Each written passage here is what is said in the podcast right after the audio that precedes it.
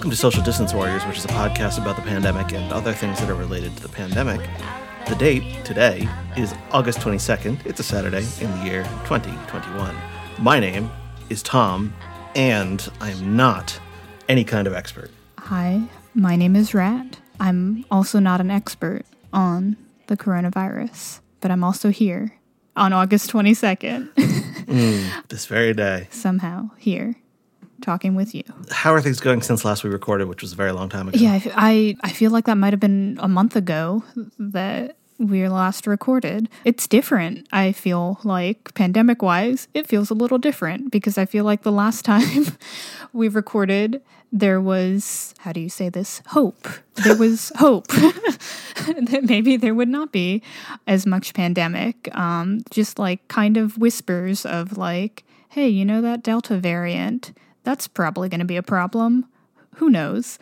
Um, it's a problem now. Yeah, it's a pretty big problem. In fact, cases in the United States are more than twice as high as they were a year ago. Yeah, so you could say you one could say that it's a worse problem than it was a year ago, but many places and institutions are not responding as they did even a, a level of response as they did a year ago.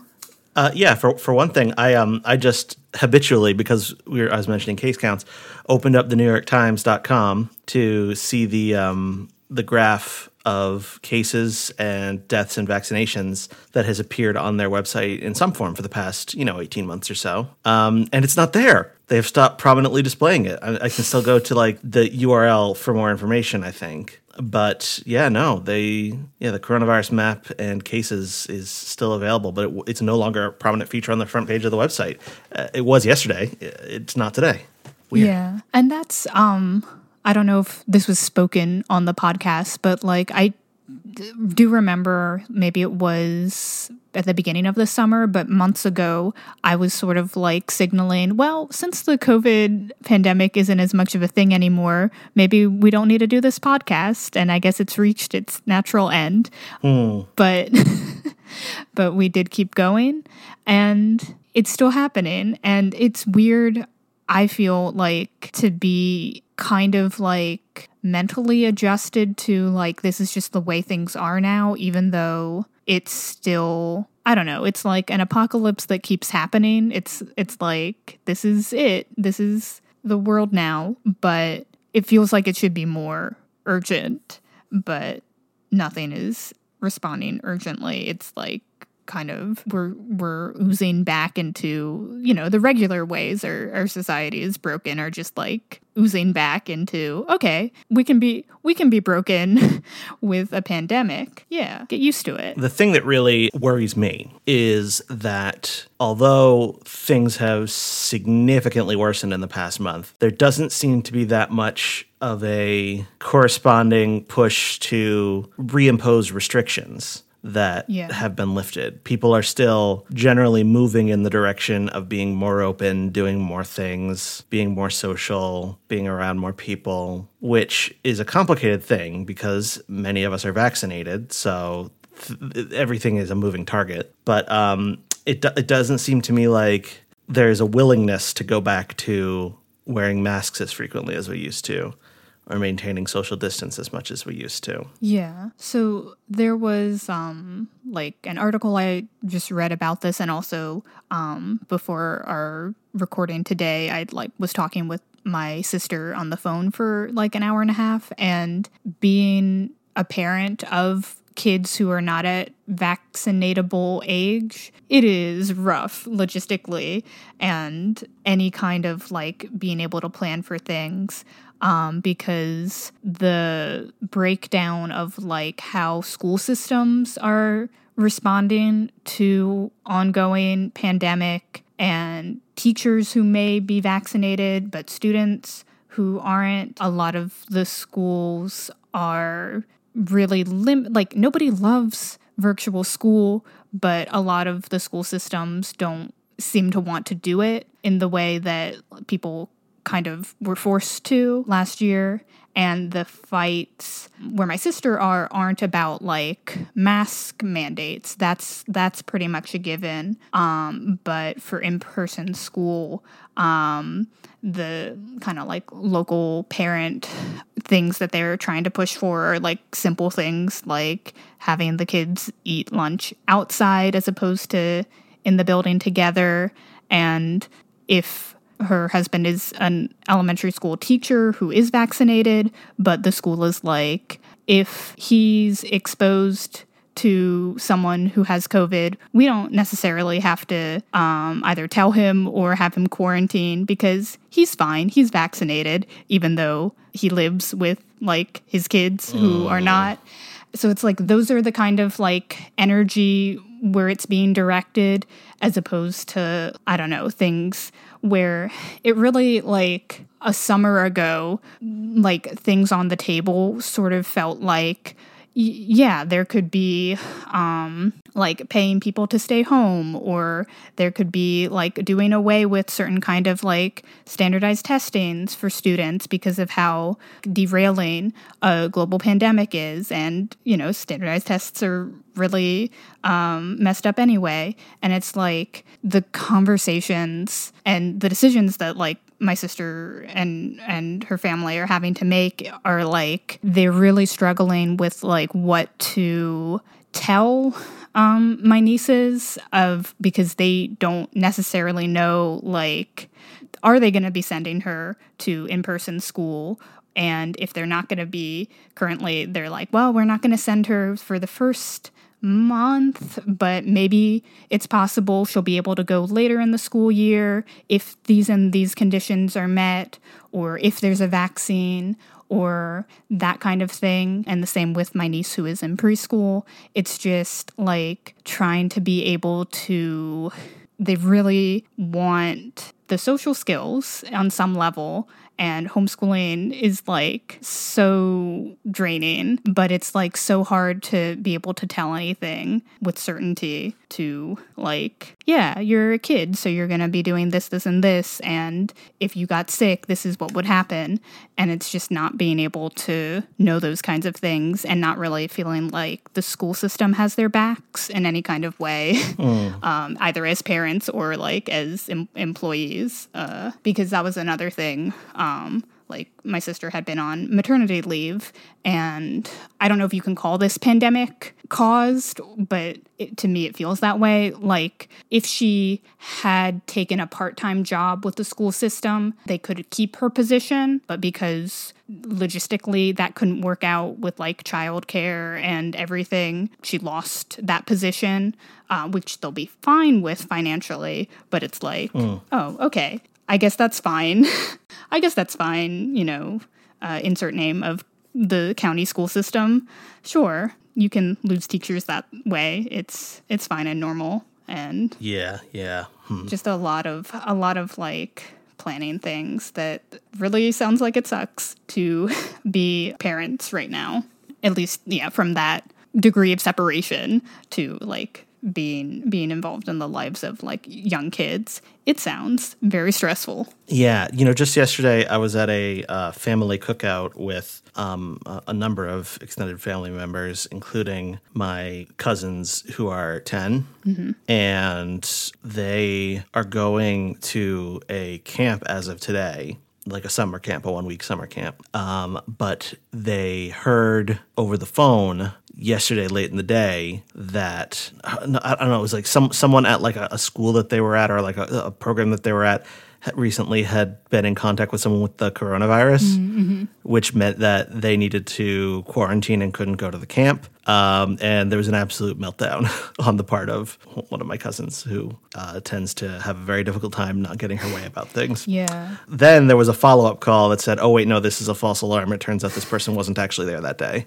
Um, so that that was resolved. But yeah, that is, that is definitely like that situation almost, or without the uh, whoops is mm. what my sister is like worried about also for like sending her kid to it would be first grade yeah like saying you know like th- that scenario of like oh am i gonna get sick or not yeah Is this cousin the um, Owl House opinion haver who doesn't like the Owl House?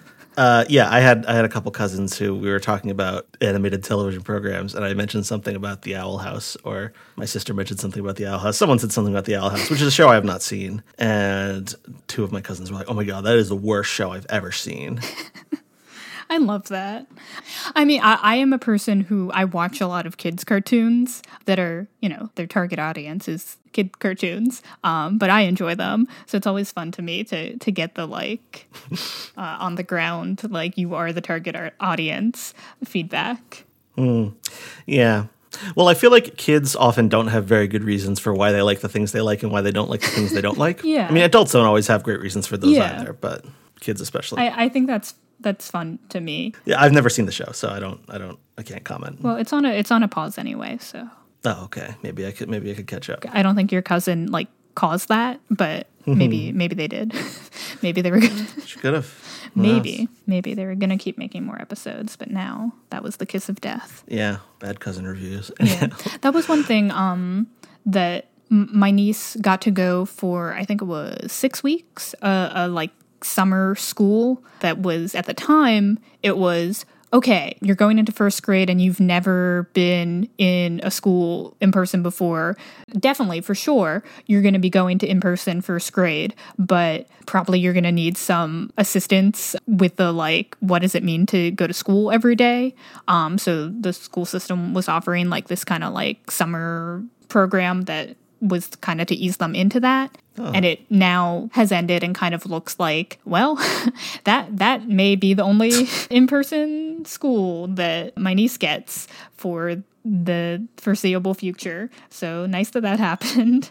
Um, one of the things they did, I don't know if I mentioned this last time, but it remains really funny to me. Um, some days, um, my niece like wouldn't want to go to school, and they had like enough flexibility that yeah, she could stay home with like her younger siblings and and my sister. Um, and the reasons given for why she would not want to go some days are they had yoga as one of the specials. And according to my niece, she didn't like it when they would make them put hand sanitizer on their feet. And so on days where she knew they had yoga coming up, she would often say, No, I don't want to go. So my uh, my mother is a Catholic school teacher, mm-hmm. And in many Catholic schools, yoga is forbidden. Well, for and and for good reason if they're making you put hand sanitizer on your feet. Precisely, yes. That's all right, Catholic schools. That's fun. I don't know what that's accomplishing, but all right, you have your hard limits. Yeah. Well, gotta draw the line somewhere, even if it's completely if, arbitrary. Is uh like calisthenics? Is that okay? Oh well, the, when does the, it become yoga? Well, yo, well, the thing is, I think basically you're allowed to do yoga, but not call it yoga because yoga has its origin in a religious practice. Okay. Um, in a non-Christian religious practice, and you, you can't you can't do that in a Catholic school. We're only Catholic, only Catholic activities. Uh, yeah, pretty much. That's all that's allowed. Anyhow, how are um how are things in um in, in your new abode? Um things are things are very nice. Um also I remember like being kind of um acclimating to being around people again because I had just moved up to my new city and definitely like I think I think that I mean me as a person uh I think that's a given that it's still uh, that's just my natural state to to be generally having to make an active effort to be in a household with people. Um, but I definitely like it's been very nice having a you know it's been one month but i'm dare i say happy to to be living with my friends. And it's again the kind of thing where it's like it's hard for me to know like what the future looks like but i really if something like this would be possible to continue to live with close friends and have like a be able to support each other like that that's something i really enjoy to to be able to have that happen um, and it's something that i could not imagine like if i zoomed back in time for mm. uh, like my younger self. That's not something it's something i maybe would have liked but it's not something i could have imagined being actually possible. So it's interesting. No that is cool. Yeah. My job Well, that's another situation. Um, but I'll, I'll I'll ask sort of how things are going with you as well, um, because my job is is a whole thing that could be a whole thing. Oh, okay. Well, I wouldn't want to get into a whole thing. yeah. Um, you know, it's pretty good. I think since the last time I spoke to you, I have I have gone to two different live theater performances. Oh yeah. What two? They were two different Shakespeare in the Park things in two different cities. I saw um, The Tempest in Boston on Boston Common, and I saw Julius Caesar in Worcester, Massachusetts on the Worcester Common. So, Named- very fun thing to do. Named after Jeeves and Wooster, Worcester. No, it's not not even spelled the same way. Whoa. It's, it's spelled Worcester. Ah, maybe they just don't know how to spell. Probably not. No. Sorry, Massachusetts. But yeah, so that's good. Um, also, as of a couple days ago, I have finished the capstone class for my graduate program, which means I have only one more class left to do. Usually, the capstone would be the last thing you do, but because of scheduling reasons, I had to take it now and take another course in the fall. So that's what I'll be doing. But that should be an easy course, um, whereas the capstone was not, and I'm very glad to have that done. Yeah, that's. I'm. I'm glad that that is finished because it sounds like it was a lot. Yes, it was very stressful um, for a number of reasons. One of which was that the professor died during the course of the class, which was a very strange thing to have to deal with. Yeah, that really sucks um, to have happen because it is a hard thing to adjust from because Mm-hmm. you look to the professor usually to make, you know, when wild, unpredictable events happen in the course of your class, you look Yeah. to somebody who can um, sort of set a tone for that, and that's that's really rough. And I I'm sorry that like that that is part of your experience uh, getting this program done, and you know just having known someone that that that you have to go on from. Well, thank you, but yeah, it's um, kind of glad to have the class behind me now. Yeah, I mean, t- technically, actually, the class isn't over because it ends tonight at midnight, but I have completed all of the work, so there's nothing for me to do. So Nice. Yeah, and tonight at midnight, then you can burn all of the papers that you wrote for the class. there, I don't. of smoke. I would have to print them out first. You have to print them out first. Don't burn your laptop. Yeah, I could. I could print them out and do that and have a ritual burning of of my papers. I've I've uh, never done that, but Was your class? Uh, we don't have to spend a lot of time. Was it virtual or? Yeah, so this is a class that was an online class that would have been an online class anyway, even Mm-hmm. if not for the pandemic. During the summer, instead of doing full semester classes, they condense a whole semester down to seven weeks. So it was a seven week version of what was supposed to be a whole semester class, which is part of the reason why it was very intense and difficult, I think. But but yeah, I mean the other thing was that it had like a lot of the work was about a group project, and I don't enjoy doing group projects, but I seem to keep having to do them in this program. Yeah. And I expect in my last class I'll probably have to do another one. Yeah. And then you will have a business degree. So I'll have a Master of Science Master. in Business Analytics. Powerful. Yes, I'll be a master of all science. Yeah. I don't know if I've asked, like, what does it mean to you to get this degree? Like, is it something you are passionate about, or what, like, what is, do you think it means to you? Um, I- would not say it's something I passionate is probably a strong thing. I mean, like, um, I, I would say it overlaps with things that I'm passionate about in my professional work. Because I work at a university, I uh, have a benefit provided to me that I am allowed to take courses for free, which means that I essentially have the opportunity to go to grad school for free. So that's what I've chosen to do, basically because I felt like if I didn't, I would be leaving money on the table. Because that is part of my compensation package. So saying no to that would be like saying no to a paycheck.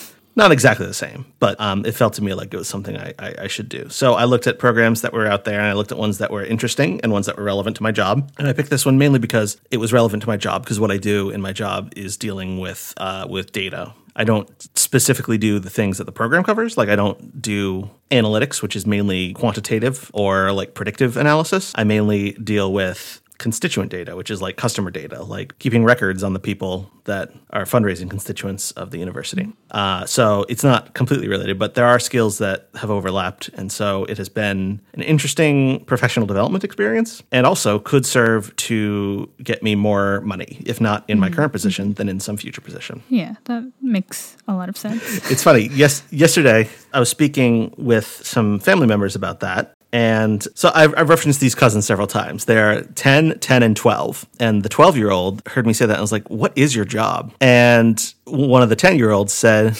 Oh, do you work at Nintendo?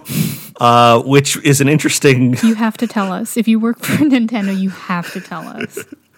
Yeah, I think she thinks I work for Nintendo just because she knows I have a Nintendo Switch and I play it a bunch, and I have I have played Animal Crossing with them. But yeah, I uh, I said no, I don't. I don't work for Nintendo, and I tried to explain in terms a child will understand what my job is. And um, I said, but maybe I should work for Nintendo. I don't know. And then my cousin Tegan, uh, she took her mother's phone and started trying to Google for jobs at Nintendo Whoa. to see if she could find a job that would be suitable for me. And she actually did find a job that I thought, oh, I'm probably qualified for that. Wow.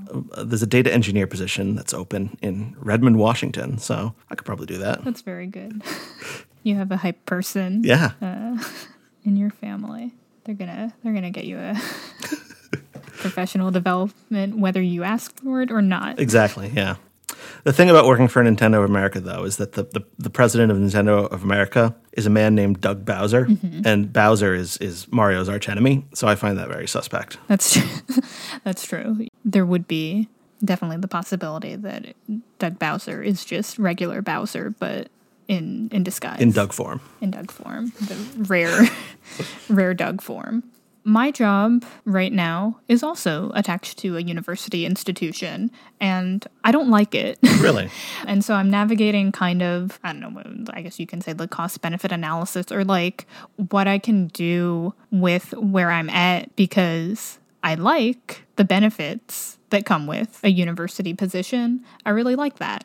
And it would be nice to, you know, I just got signed up with their healthcare and they also have the kind of thing where if you're there a certain amount of time, you can get educational benefits and that kind of stuff. I've been training for the past month a different position at first. Um, they had me start as a cage wash person just so I could have that skill, but my actual job was as an animal care technician. And so the past two weeks, I've been doing the animal care technician job, and I do not like that job. the animals are fine. Mostly it's mice and rats, and I'm in a room, and there are also 300 mice in the room with me. They are my coworkers, and um, And Rat is you. and and rat is me. uh, I don't go by rat there. I go by Arthur for mostly that reason, uh, because It could be very confusing. the word rat gets thrown around a lot and it would needlessly complicate things.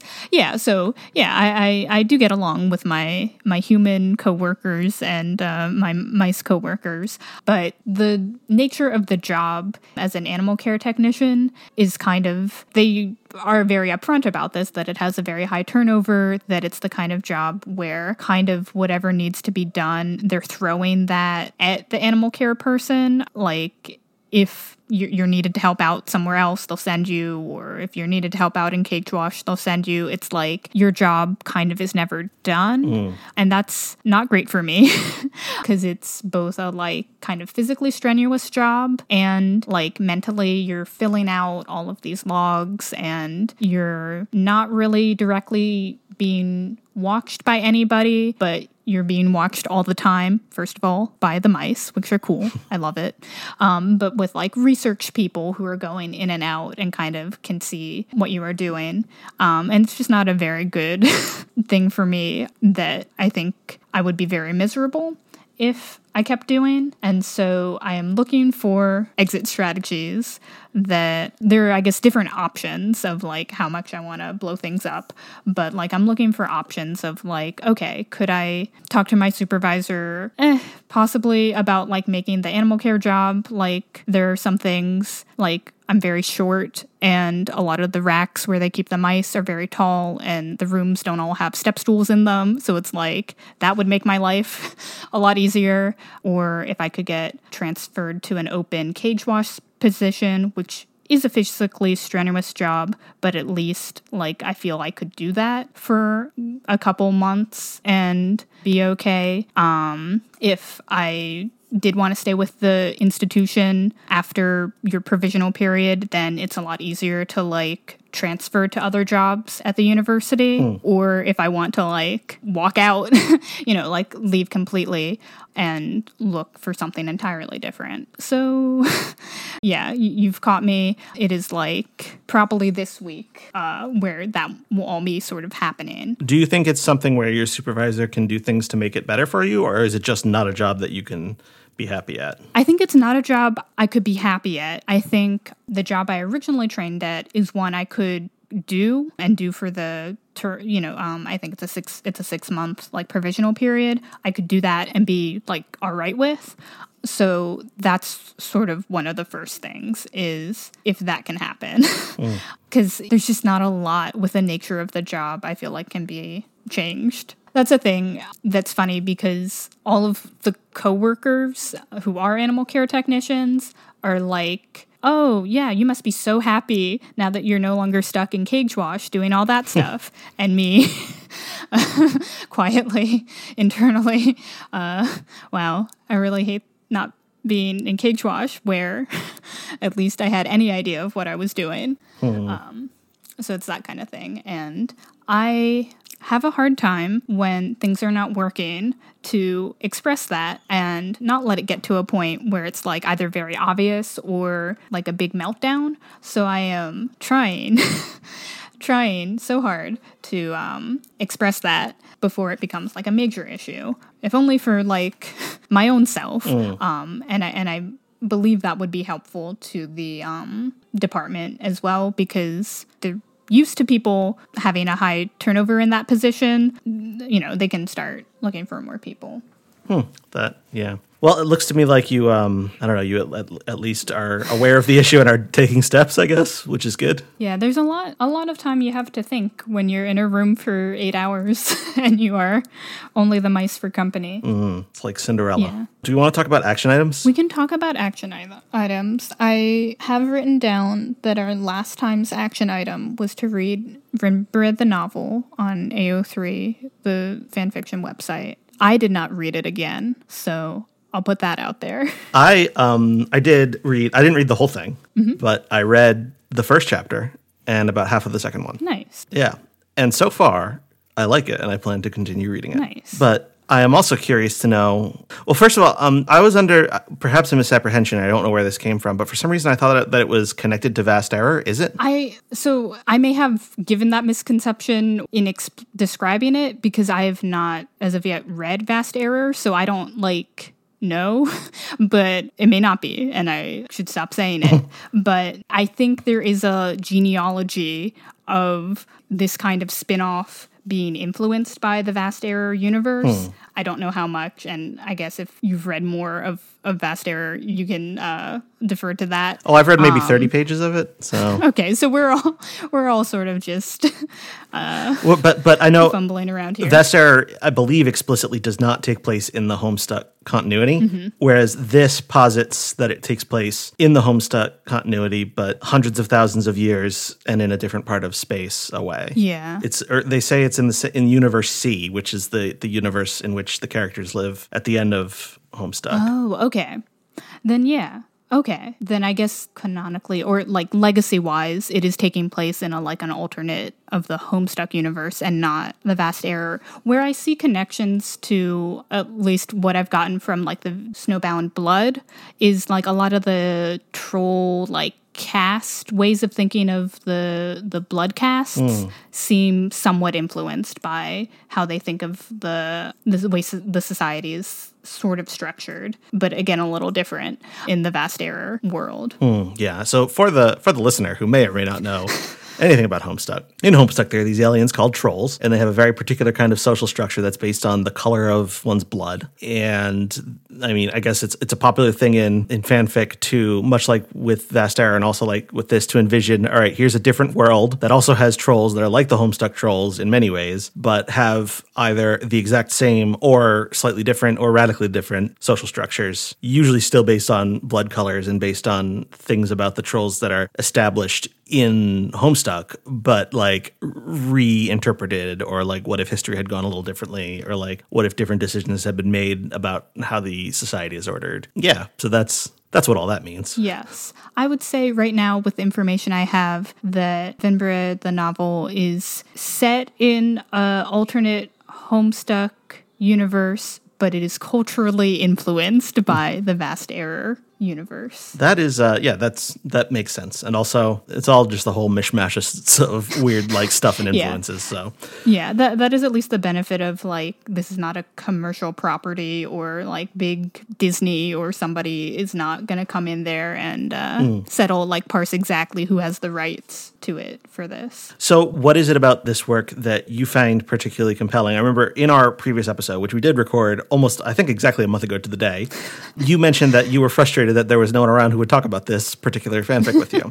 And, you know, obviously try not to spoil things for me too terribly because, like I said, I'm only a chapter and a half in, but I'm curious to know what it is about it that you find like really speaks to you and motivates you to want to talk about it with folks. Yeah, um more so I guess the moods I was feeling um when I was a college dropout and sort of just returning to try and finish my last couple semesters at school, the idea of being a very fresh adult and just going out into the world and confronting like how to be as a person like that scenario and I, I guess the different ways Vinbra and some of the characters respond to that in a like messed up society that was kind of some of the appeal to me because I, I get a lot of like I steal a lot of I guess my um, ways of approaching the world from other or other characters as if I'm a character. Uh, I sort of steal a lot of like ways I think about the world from things that characters think, and so it was something that was interesting to me. Like reading that as I had just kind of like put a stamp on like this is Rat's college experience, Rat's eight year college experience. What next? Um, it, it was a nice kind of thing to help me think about that. That's one of the things that was hard for me and remains hard for me to like, yeah, let's have a conversation about. But Hmm. through fan fiction, I can just simply tell people, read this fan fiction, and then hope they meet in the middle and then never have to have a conversation about it. And hope that by reading the th- same thing I read and by, you know, sending little thought beams, that they will get out of it what I hope they will get out of it. Mm, yeah, one, one of the things that I really like about it so far is that I feel like in the Homestuck fan works that I have read, one of the things I find a lot is people trying to, in some ways, copy Andrew Hussie's particular voice, mm-hmm, um, mm-hmm. which is very difficult to do. I mean, some some writers can do it quite well, and others it just really falls flat. Whereas it seems to me that the writer who is writing this, I, I don't remember their name, is a very good writer and is not trying to copy Andrew Hussie's voice, but is trying to take some of the same ideas and concepts and write in a voice that is like what they are good at and what they are interested in. It's very clear like it's it's a work that is coming from not only a passion for the Homestuck material, but also for the writer's own. This is not a work born purely of love for Homestuck. It's a work that has its own things to say. Yeah. That that's also something I really enjoy as like a way to trick myself into like learning new things. It's like, well, I like Homestuck, but maybe I'll also like learning about the biology of sea creatures if you feed it to me through a story environment that is luring me in with the treat of of Homestuck fan fiction. Yeah, and you know another another thing that I that I liked about it, and a lot of what I like about it and things is interesting. I'm always going to be framing in comparison to Homestuck itself. But Homestuck itself has apocalyptic themes, but most of the apocalyptic themes in Homestuck are about you know like um, either a meteor hits the world or a hostile alien shows up and wrecks everybody's shit. Whereas Vinbra is is that is that what it's Vin, Vinbra it, Vi- is that is that how it's pronounced? Sorry. Yes, I'll say yes. I'll say it confidently. Yes. Okay, yeah. Vin, Vin, Vinbra is set in a world that is going through a climate disaster that everyone seems dimly aware is going to be the end of their society. And that sense of feeling is a, there's a very different sense of apocalyptic dread from what you get in classic Homestuck. Yeah. And it's interesting some of the ways in which their situation, which is al- almost like a comical inversion of our own, where they're dealing with global cooling as opposed to our global Yes. warming and the ways in which that society, based on again the first two chapters or first chapter and a half, isn't is not dealing with that, um, seems like a like a really good satire on the way in which we are and are not dealing with our own apocalypse. Yeah, it, it is nice. I mean, that to get um, that very kind of like specific kind of world building that uh, like Homestuck gives in a different way. Yeah, to give like a, you know, here's what towns would look like, or, you know, here's how individual people that you kind of get a sense of are dealing with things in a in a really catastrophic global clim- climate change situation. Here's here's like some of the day to day effects of that. Mm. It's nice to read about. Nice. It's fun. it's fun. It's a fun global global disaster. That's what they are. Fun. Now, am I right in thinking this is this fic is still a work in progress? I believe so. Yeah. Um, the vibes I get following some of these authors on um, Homestuck Twitter is that a large chunk of it is written, but um, what is being uploaded to AO3 is like still being like it is being edited and then posted, but that a large chunk has already been written, and that and that's sort of what is being un- unrolled. That's cool. I very rarely find myself um, following like even like like Homestuck. I read that as it was mostly like it, it was done it was over it was not in progress I, I don't often find myself like following a work that is in a serial format uh, just because it's hard for me to like follow that kind of thing but by god i'm gonna do it Mm, yeah, I have similar issues, which is one of the reasons why I have my, my, various attempts to get into reading monthly comic books have had not not much success because I just find it stressful to follow a continuing narrative like that, where it feels like, oh no, I, I must not fall behind, or but or you can also feel a perverse sense of obligation, even though you're not enjoying it, because it's like, well, I'm invested in this, and the new thing of the month is out, so it's time for me to read the new thing of the month. Yeah, I don't know. Doesn't mean it's always a bad thing. Yeah. Oh well, I'm I'm very charmed. I, I've I'm glad with all the stuff you had going on that you found time to uh, to read some of uh, Finbar the, the novel. That was nice. Yeah, you know, it was mostly yesterday and today. I had started a little earlier, but um, I read uh, chapter one yesterday, and I read a little bit of chapter two this morning. So, yeah, so but, it's fresh. Yes, freshly caught. Completely so fresh. So fresh. Do we want to create n- new action items to uh, to spur us to further action? Uh, yes, mine will be. I have so little I feel I can put out there, like if it's an action item for me on a to do list. But what I want to put out there is eat and enjoy a soup. Mm. That's the action item. Hmm. Find a soup, eat it, enjoy it. Okay, huh? I did that last week, but I don't. I guess I'll have to do it again this week. you have no choice. yeah. Um. My um. I guess my my action item is to meditate. How, Do you meditate? Do you do that? Um, the closest I do is like write in a journal. Mm. Um, that's that's the closest I do that I find useful. Yeah. Well, I have I have been doing um I've been using an app called Calm, which has guided meditations. And I have tried meditating in the past, and I have found that it doesn't really do much for me. And now I'm trying it again, and I found that it still doesn't really do much for me. But maybe if I do it enough, all of a sudden it'll start doing something for me. So that is my action item. All right. I maybe the third time is a charm. Could be. Could be. Maybe if you eat soup while you meditate, that will be the secret. to unlock the secret to meditation soup. Yeah, the secret, the secret soup recipe. Well, I think that that's all. Do you have anything else? Um, and we can end this episode as we end every episode of the Social Distance Warriors by staying distant. And also by going the distance.